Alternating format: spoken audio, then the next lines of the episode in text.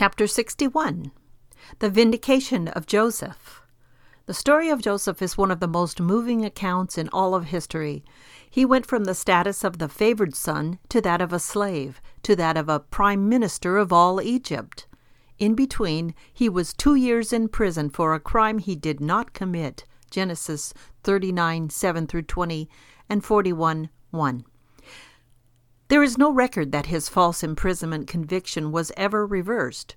Pharaoh was interested in what Joseph could do for Egypt, not in Joseph's past. This is a familiar story. So many wrongs and evils done to us and to others go unrighted in history. Our Lord requires us to devote ourselves to His service, not to our vindication. In the end, He, as the great judge of all men and nations, will right every wrong and close all books with justice. This is a fact of faith we need to recognize.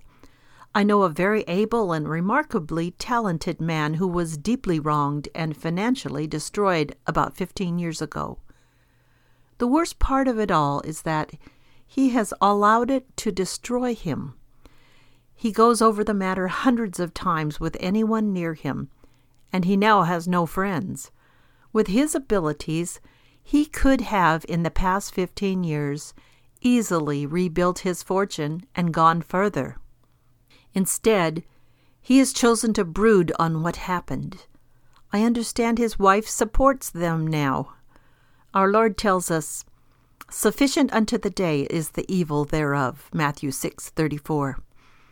In this fallen world, there are enough evils in the past and more than enough in the future to shatter any man's peace of mind. Instead of concerning ourselves with such things, we must do our duty to God and man, cope with today's evils, and trust in God's ultimate and unswerving justice. The man I mentioned has had a superabundance of problems. But so too has a woman I know, poor, aging, and alone yet she bubbles over with happiness, serenity, and good humor. The difference between the two is faith. Her griefs are far greater, and they continue, but in the face of them her faith grows. Of her it can truly be said in Nehemiah's words, "The joy of the Lord is your strength." Nehemiah 8:10.